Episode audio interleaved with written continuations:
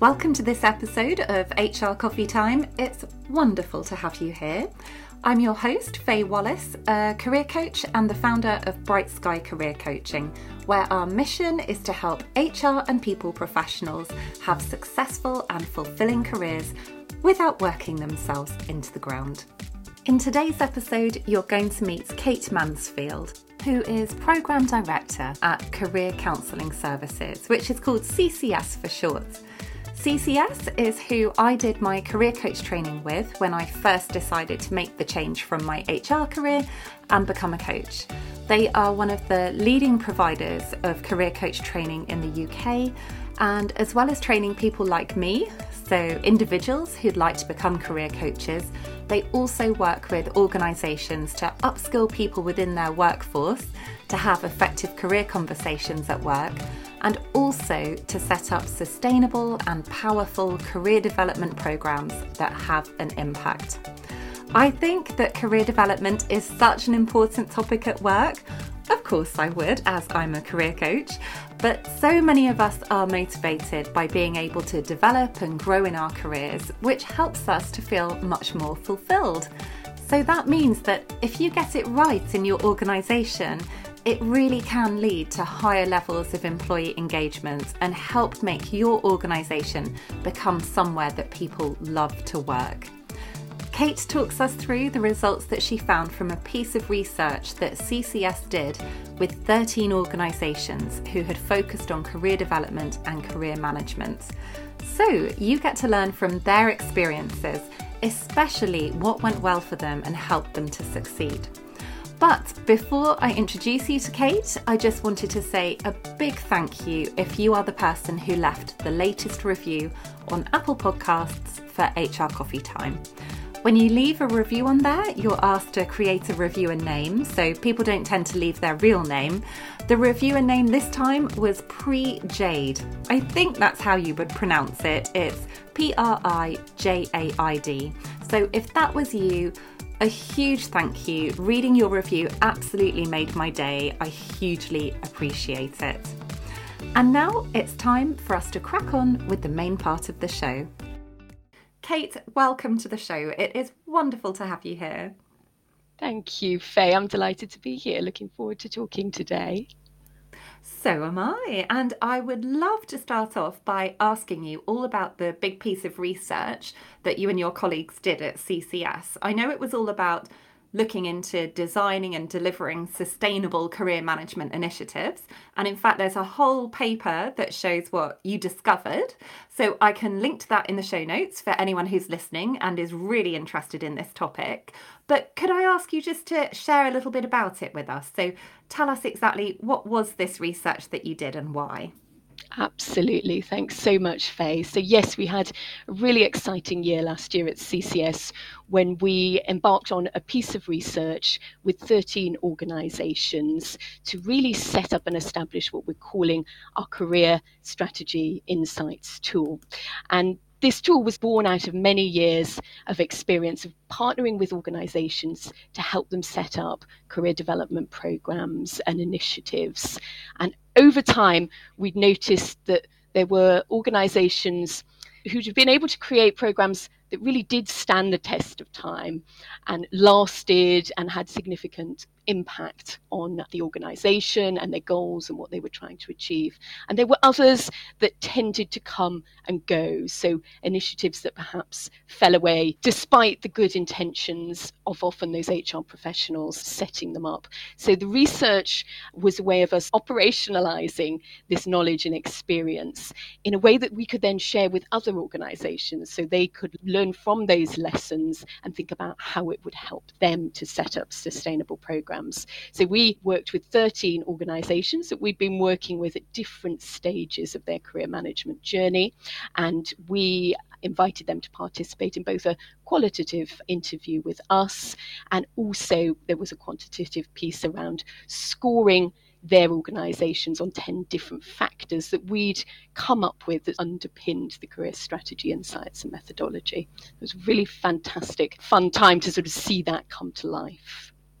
Brilliant. And I'm sure everyone listening is going to be absolutely intrigued as to what this research uncovered. So, what was it that you noticed about those organisations who were doing really well at creating career development programs that were sustainable? So, they weren't just disappearing, they were carrying on and they were having an impact.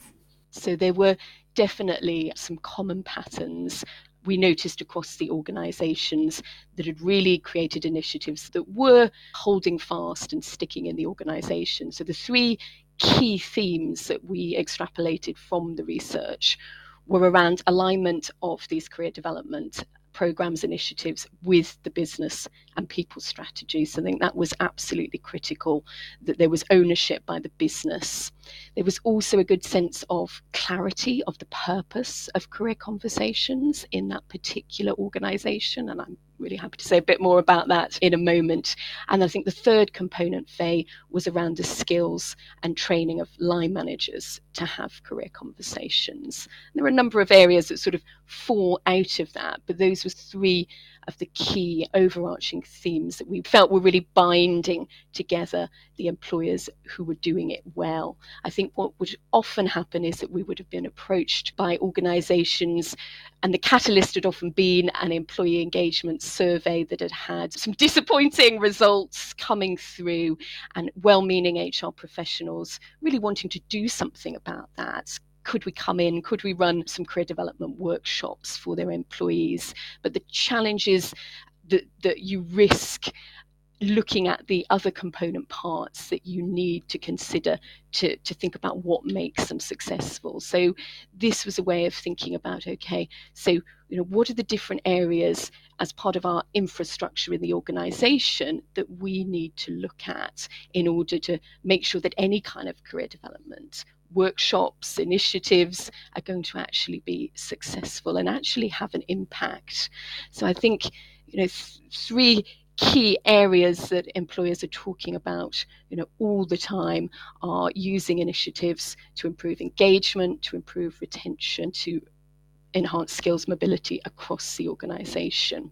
So it was those organizations that were really clear on what their drivers were and thinking about the objectives that stood out. Yeah, it's really interesting to hear you say that. And I suspect that those things being in place are going to help almost any initiative succeed. So, for everyone listening who's in an HR role and they have a program that they want to get off the ground and they want it to succeed, then absolutely getting that organizational buy in, making sure that it's clearly linked with the strategy instead of just an add on thing, and then making sure anyone involved in it is appropriately trained or knows how they're going to go about it. It does make sense. It makes me think of the criticism that some well-being initiatives come under actually Kate where there's been quite a lot in the press over the last year or so I suppose where well-being had such a strong focus quite rightly and it's a good thing because of the pandemic and the stress that people were being placed under but that there was a risk. People were just saying oh okay we'll run this workshop or we'll do this workshop without really having a clear strategy behind it. So that's what it really made me think of when you were just saying that. And to pull on one of those threads that you just shared with me i think one of the things that people listening today are going to be most interested in is actually the practicalities. So I've read the Insights paper, and in it, one of the many things that you talk about that is really helpful is this idea of career conversations and when they happen. So in the paper, you talk about the fact that career conversations are often meshed in with the performance appraisal process. Would you be able to talk to us a little bit more about that now? Absolutely. It's such an important area, Fay. Generally speaking, our recommendation is that there needs to be a way of separating performance conversations, so the sort of backward looking component where you're measuring what's what's gone before and that's linked to often a financial reward and having a forward looking career conversation and it was interesting looking at the research because there was a mix of organizations at one end of the spectrum some of our organizations had fully separated that. It was a very distinct process. They had a publicly stated document describing the purpose of career conversations and the way that it supported business goals and performance.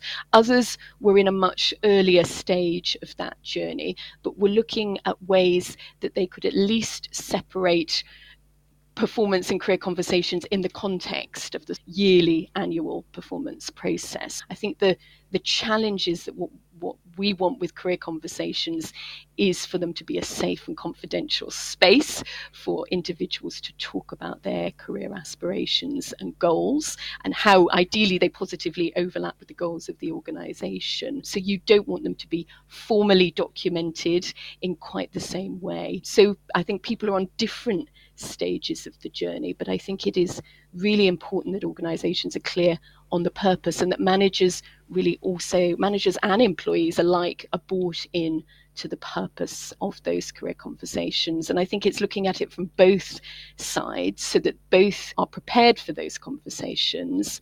And the ideal scenario is that the manager has the skills to approach that conversation, the confidence and the competence, but they're placing that individual employee in a proactive position of driving that. So I think it's it's not easy, but there are there are ways of doing that and i think those publicly stated documents approach and where you get senior leaders really advocating and leading a culture that supports an ongoing and continuous dialogue around career conversations but of course you have to think about how that works in your own environment and your culture. Some informal environments do that much more organically and naturally. Some organizations may want to have some structure around that, but I think it's protecting the nature of that confidential career conversation and making it distinct and separate. From some of the coaching that I've done, I have had managers say to me, I know I should be having career conversations. I know it's a good idea. I know that the people who I work with would really appreciate it, but I don't really know how to do it. I don't really know how to support the person if they ask for things because, for example, they may be operating in a very flat structure where there aren't necessarily opportunities to move upwards if that's what someone in their team wants to do. And then conversely, I've also coached people who desperately want to have a career conversation with their manager and they just don't know how to go about bringing it up or starting that process. So I would absolutely love to hear your take on on this, Kate. So if we could imagine for a moment that you are advising a manager who wants to do the best by their team, what are some of the key things that you would share with them? Yeah, so important, Fay, and we hear that such a lot from managers, and and you know often there are managers who are really motivated and want to help in those conversations, but they just don't feel they can. And we we do a lot of training in terms of upskilling managers to have those conversations. So things that are perhaps bread and butter to us, Fay, in terms of being able to open a conversation, to really ask some great questions about where that individual is now, to help them make sense through reflecting back, to be able to ask them about their goals and vision, and then to empower them to think about the action steps that they could take. But I think there's also something incredibly important around a manager being able to also help the individual navigate the organization's resources. So you have a manager who's really bought in and, and excited about the career conversation, but if neither the manager or the individual employee is aware of the learning resources, the opportunities for perhaps lateral skills development? Is there an opportunity for work shadowing, secondments? Can I access a mentor within my organization? Then again, the danger is that it falls down. So, skills development of line managers, I think, is absolutely critical, as, as is thinking about how you motivate, engage, and potentially incentivize managers to have those conversations. We know managers are exceptionally busy. What we don't want is it for it to be an additional burden on their day. We think if they themselves have experienced great career conversations, they're much more likely to buy into that. But I think from the organizational perspective, it's incredibly important to think that your managers also understand the resources. So I think there's a process of education around what they can signpost. We don't want them to jump in with solutions. That's exactly what we're advising them not to do. And I think that's difficult for managers. They're so used to problem solving, and that's often why people avoid these conversations. But if they understand more about the organizational skills development and how they can encourage individuals to be proactive to to take opportunities like that. It can be very, very powerful. Some organizations in our research Fay were going as far as linking managers' reward and performance to the development of their teams as well. So it was interesting to see how different organizations were tackling that. I know you also mentioned the employee side of things.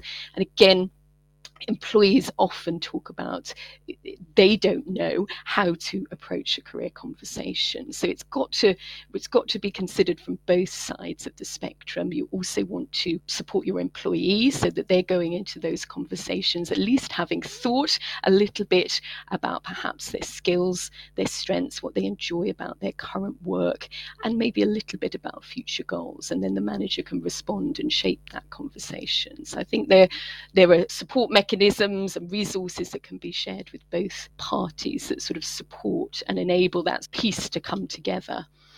And one other thing I just wanted to mention was, of course, that it doesn't have to be a career conversation solely with a line manager. A lot of the organizations in our research were actually pretty good at looking across the organization and thinking about where else career conversations could happen.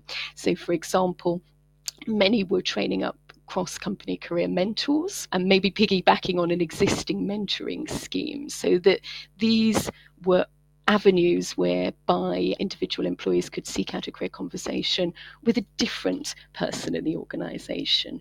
Many have trained career coaches within their HR teams as well, but not all, depending on size, scale, resources, budget, and all of those things. So, and I think the career mentoring side of things was really powerful because it takes the emphasis away from only being able to have a career conversation with your manager or indeed having one with HR and perhaps having it with somebody who could be a little bit more objective about your career and your experience, but had the training and skills to have those conversations as well. It's exciting hearing you talk, Kate. You're making me almost wish I could go back in house and get really stuck into launching a program for an organization in an in house role because as you're talking, what I love hearing are all the ideas, all the insights, but also the fact that so much of this can be flexed to any organizational size. So, although you were just saying in some very large organizations, they might be training up career mentors as well, lots of the other things you're referencing, like making sure that managers are aware of what is in place, what materials there are, giving employees prompts, questions to think about before they go into a career conversation. You can do that at any size organisation, even if you're working in a standalone HR role in a really little business. There's so much that the person listening today can take from what you're saying. So, thank you so much for sharing this with everyone. I really appreciate it, Kate. And I'm just going to cut in for a moment to talk about your career strategy insights tool that I think you mentioned very briefly at the beginning.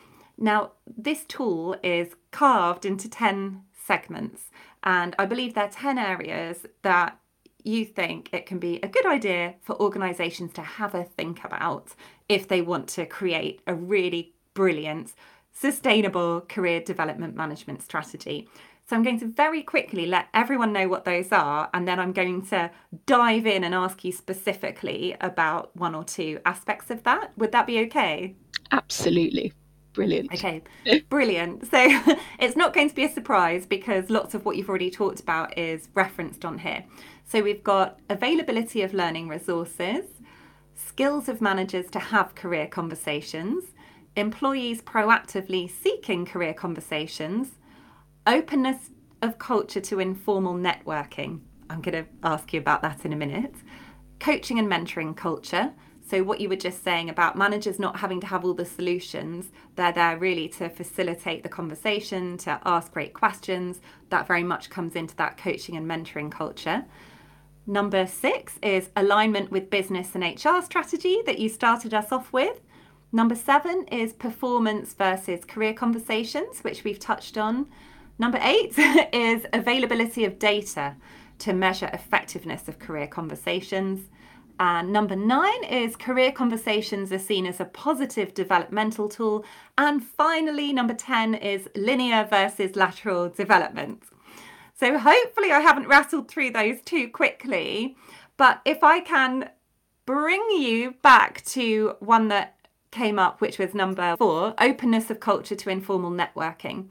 Anyone who's been listening to the show for a while will probably know that I'm slightly obsessed about the idea of networking because I have seen firsthand for so many of my clients and for myself the power that it has in helping people with their careers. So, can I ask you to just dive into that segment for a little bit as to what that looks like if it's being done really well? Yeah, absolutely. And I think it it, it is so critical. I mean, all of these components, thank you for sharing all 10, quite a mouthful there, Fay. They really are so interconnected.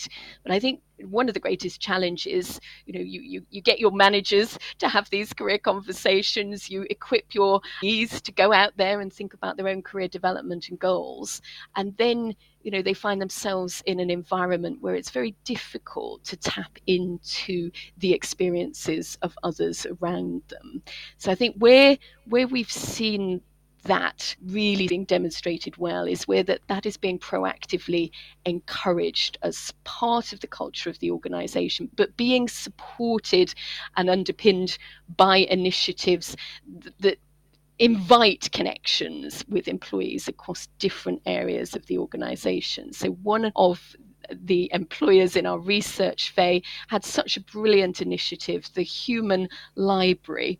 So you can borrow an individual to tell you their career story.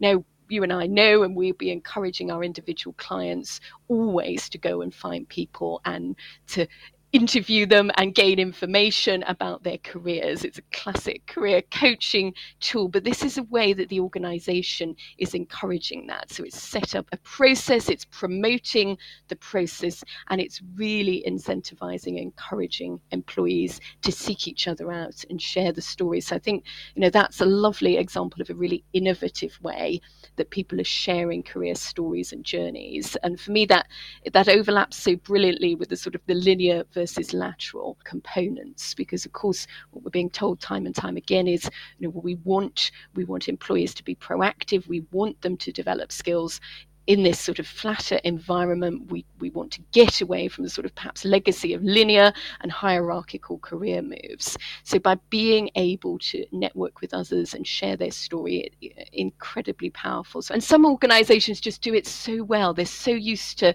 you know, just somebody approaches you for a request for a coffee and you go and you network. Others, it, it's it's more formal and that tends to happen. It's harder, I think, in organizations which are a little bit more siloed where people aren't able to network across different areas. Again, that's where I'd be encouraging HR professionals within organizations to think about how they could break down some of those barriers and as well as organic informal networking, you know, holding careers events or careers weeks, careers sort of fairs that cut across some of the challenges that you might have if you're a little bit more siloed and separate in terms of your culture. That is so interesting to hear. What a great idea having a human library. That's one I don't think I've heard of before, but it sounds brilliant. And while you were talking, it made me think of an interview I did recently for HR Coffee Time with Claire Cathcart, who is head of people at ULife. And one of the initiatives that she shared they were doing is I can't remember what she called it now, but they're a nearly or completely fully remote team and they arrange whereby people are just randomly matched with each other to have quick virtual coffees together. So a chat online with each other so they can get to know each other.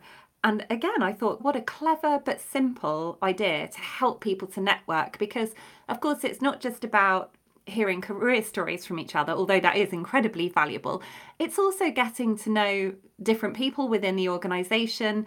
Different people are aware of information that you may have no idea about. They may have more power or political capital than you do. They might be able to pull strings or open up doors or oh gosh there are so many different ways that people can help one another informally, really. And for anyone who's listening thinking, oh, I didn't realize that Fay's obsessed about this idea about networking, I'd ask you to just hop back quite a few episodes. I have a whole series of episodes that talk about networking. So if you're listening and you think, oh, I'm not very confident with networking, I'm not fully sure, is this really so important? Then I'd just encourage you to go back and listen to some of those older episodes. And I'll make sure that I link to them in the show notes for you. I wish I could tell you right now what they're all called, but I've completely forgotten because I recorded them a little while ago. But they'll definitely be sitting there in the show notes so you can go and revisit them. That sounds brilliant, Fay. So useful. And I so agree all aspects of career development as well as how you enhance you know your current role and tap into other people's knowledge and networking. It's just it's it's not a nice to do. It's essential isn't it for successful career development and and being successful in our roles? Absolutely. It really is. And although it can feel quite nerve-wracking if you don't like the idea of networking or talking to people that you don't know that well at first actually, once you get into it and you start to build relationships, it's a really lovely thing to do, building those relationships and getting to know people. But anyway, I'm not going to turn this into a whole other episode about networking. I've got plenty of those for the moment. Instead, I will ask you about one of the segments of your career strategy insights tool, which was the linear versus lateral development. And We've touched on this a couple of times while we were talking today, but I think it would be useful for everyone if we explore it in a little bit more detail. So, linear versus lateral development. Tell us about it. Lots of us know that careers have changed, organizations have changed. There isn't always a strict hierarchy, there aren't always obvious rungs in the career ladder you're climbing. So, if you're particularly working in an organization like that, how do you keep people engaged and interested? What what does lateral development really mean?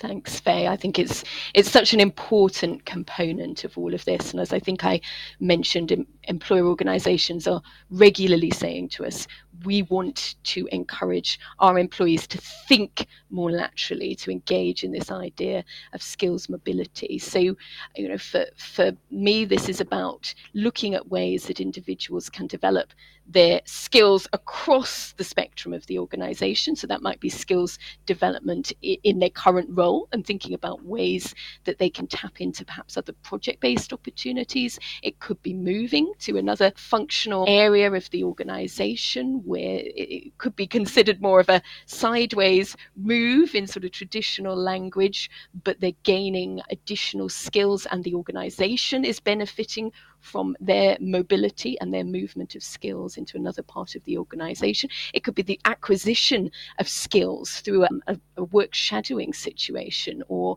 a secondment for a period of time. It could be about tapping into the organization's learning resources. And incidentally, you know, the, another bugbear is is often a gap between you know what is available and people really being aware of what's available and knowing where to go. So I think the organizations, Fay, that we see doing it well are removing some of the constraints around that and they're encouraging lateral movement. And I think it's really important as well to consider whether as an organization you're able to reward and recognize lateral skills development because often what is happening is that where that where it isn't recognized and only linear progression is being sort of rewarded and noticed or indeed tracked talking of tracking information and data that can be sort of counterproductive and and individuals might be thinking, hmm, I'm not sure that this is going to be valued here. They might recognize it's going to be valued for them. But I think if we're thinking about how organizations really create the infrastructure that supports this proactive individual development, it's it might be a case of looking at some of your legacy systems, performance, reward, and thinking how do we actually incentivize people to move laterally as well.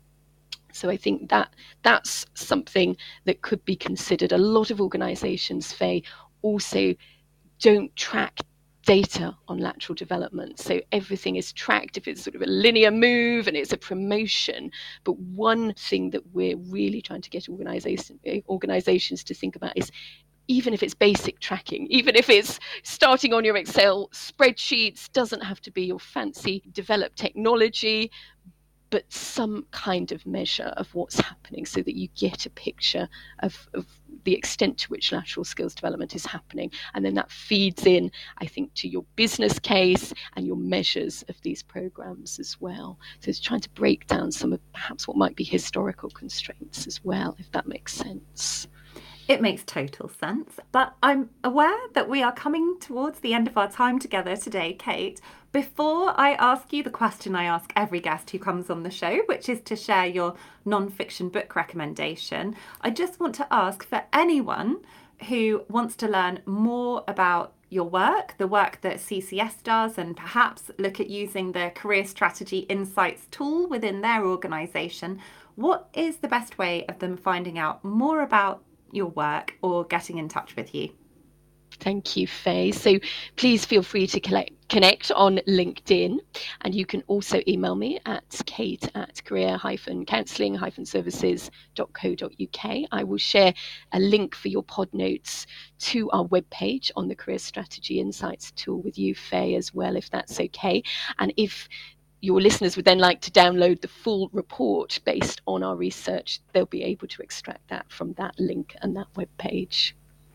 Brilliant. And so that brings me, I've just realised I've switched the questions round. I used to do it the other way round. We'd do book recommendation and then how people get in touch with you. But never mind. Hopefully, people will forgive me for changing things slightly.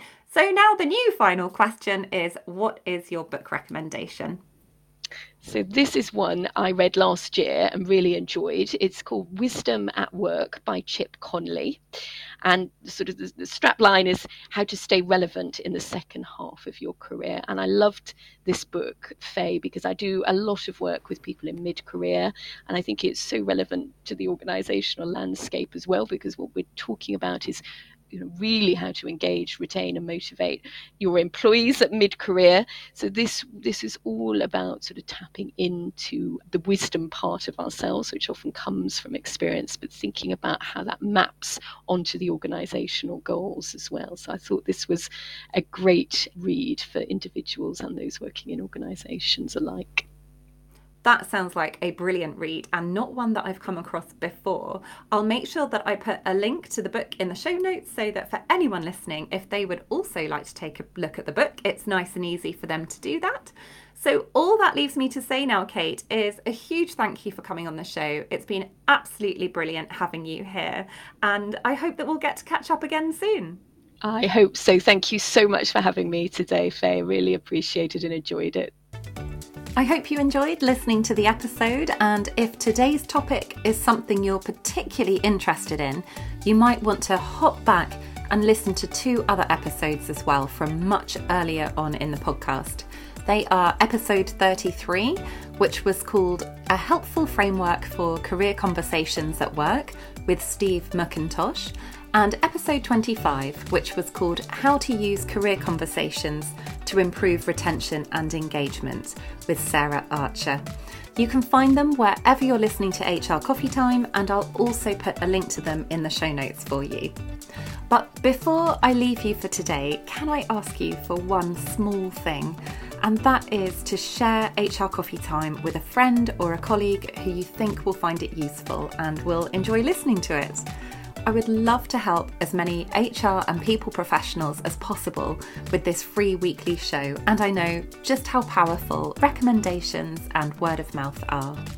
Thank you so much. Have a great week, and I look forward to being back again next week on Friday with the next episode for you.